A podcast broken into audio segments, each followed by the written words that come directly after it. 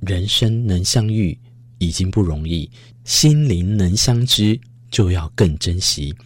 你看，在这样的非常八股的文章里面，所以你就可以了解我是一个多喜欢读八股的文章的人。文学嚼嚼嚼嚼一定。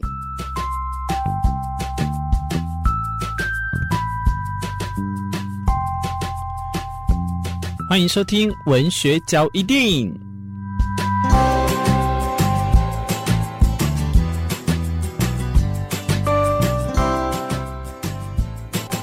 有一个非常喜欢喝茶的财主，凡是到他家喝茶的人啊，无论有钱或者是没有钱，只要来，他就会吩咐下人好好的招待。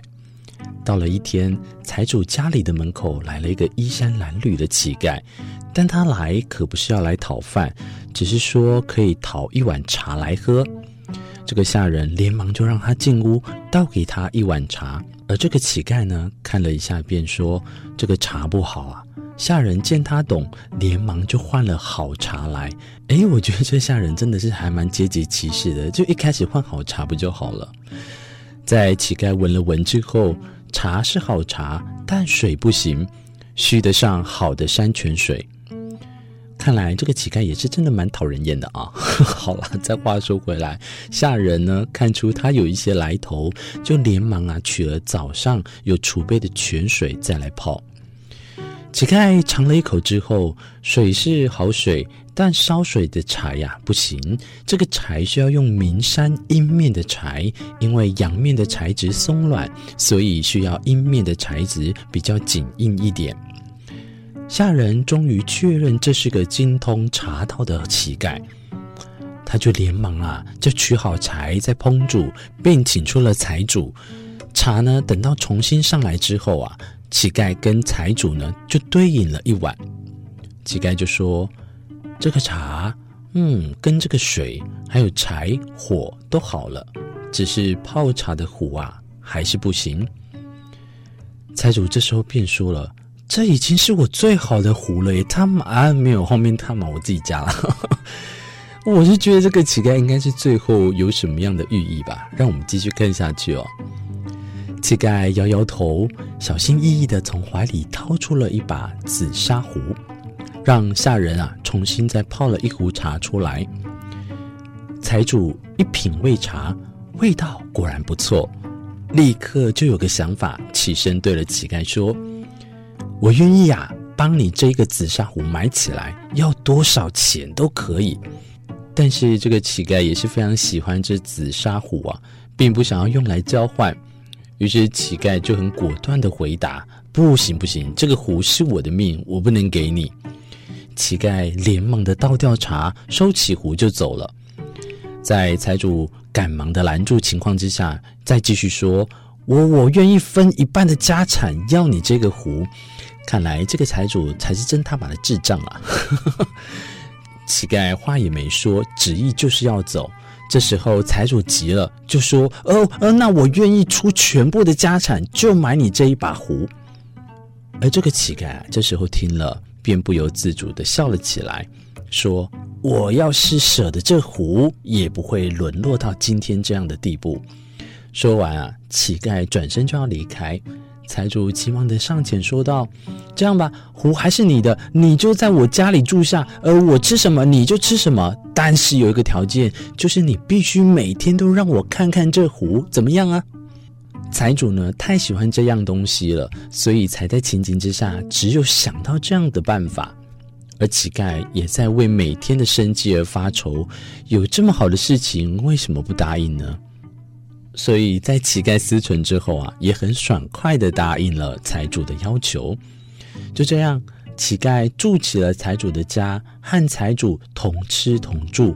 每天两个人啊，就这么捧着这壶，无话不谈，喝茶饮酒，好不开心。就这样，两个人开心地相处了十几年的时光。成了无话不谈的老知己，嗯，所以这一篇是要教我们多元成家的概念吗？我们继续看下去。时间慢慢的流失，财主和乞丐也慢慢的变老。显然，乞丐的年纪啊，也比财主大。这一天，财主对乞丐说：“您膝下无子女，也没有任何人继承你的壶，不如你去世之后，我来帮你保管。你看如何啊？”乞丐听了非常感动，于是便答应了。不久，乞丐也真的过世了，财主也如愿以偿的得到了这一把紫砂壶。刚开始的时候，财主每天都沉迷在拥有这一把壶的喜悦当中，直到有一天，财主拿着紫砂壶啊，左右上下继续好好的把弄欣赏一番之后，突然觉得现在自己少了点什么。这时候，他眼前浮现以前跟乞丐一起玩壶品茶的场景，一切啊都明白了。于是，财主将紫砂壶狠狠地往地上一摔。说完了，故事就是这样的结局。那这故事到底在说什么呢？我刚好像在讲说多元成家，还有说财主是智障，有钱人都笨蛋吗？不是哈、哦，呃，随着时间的流逝啊，很多的东西都改变了。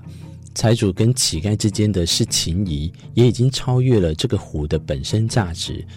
所以啊，其实再好的东西，没有跟别人分享，就失去了意义。那一样的，再值钱的东西，也没有知己的重要。转念想想自己的人生吧，什么才是我们心中最重要的东西呢？或许你就会说，我现在很穷，所以我需要的是钱。没错，每个人都会有这样的想法过，在不同的时期。如果你现在是在这个时期的你，我会期许你赶快达成目标。但是之后呢？你不能说你用钱就开始可以得到应有的人生。不，你应该还要继续往下想。或许就是那一个和你一起可以交心喝茶的人。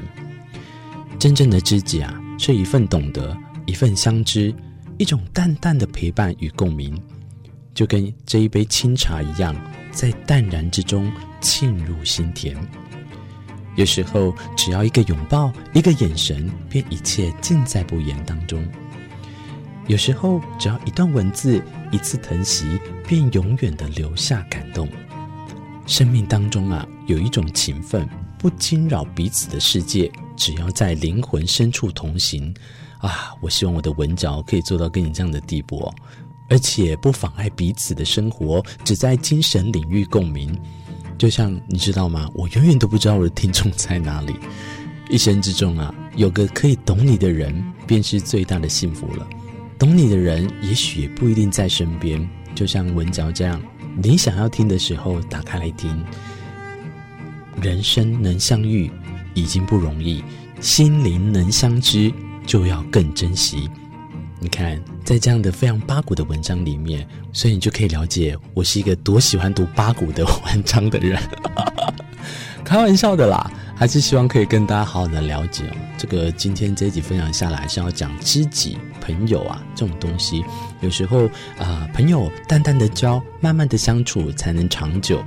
那感情呢，也是要浅浅的尝，细细的品，才能回味。今天做这一集啊，是突然给我一个发想，我永远不知道在听的人是谁。那其实我也有收过朋友的留言啊，说有没有这个机会可以办一场这个听友会啊，大家可以叙叙旧。嗯，目前制作这一集呢，就是我想要对你们说的想法。那我们就等待有机会有这缘分的话，相处的那一天就会到来喽。我知道你们总是有办法找得到我的，所以不用担心啦。好了。我们下一集再相见了，我是文藻主持人明志，感谢你的收听，拜拜。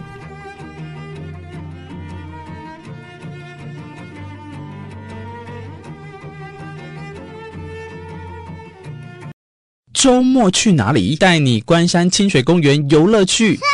游客凡是在国定假日向镇内的各自行车业者承租四轮电动车，就可以享有免费的独木舟体验哦。五月起到十月底，只要你有兴趣，也就是租四轮电动车送免费独木舟、海陆套餐，带你玩山又玩水。欢迎来关山清水公园，老店就老咖，到底来参加。详情请搜寻关山清水公园。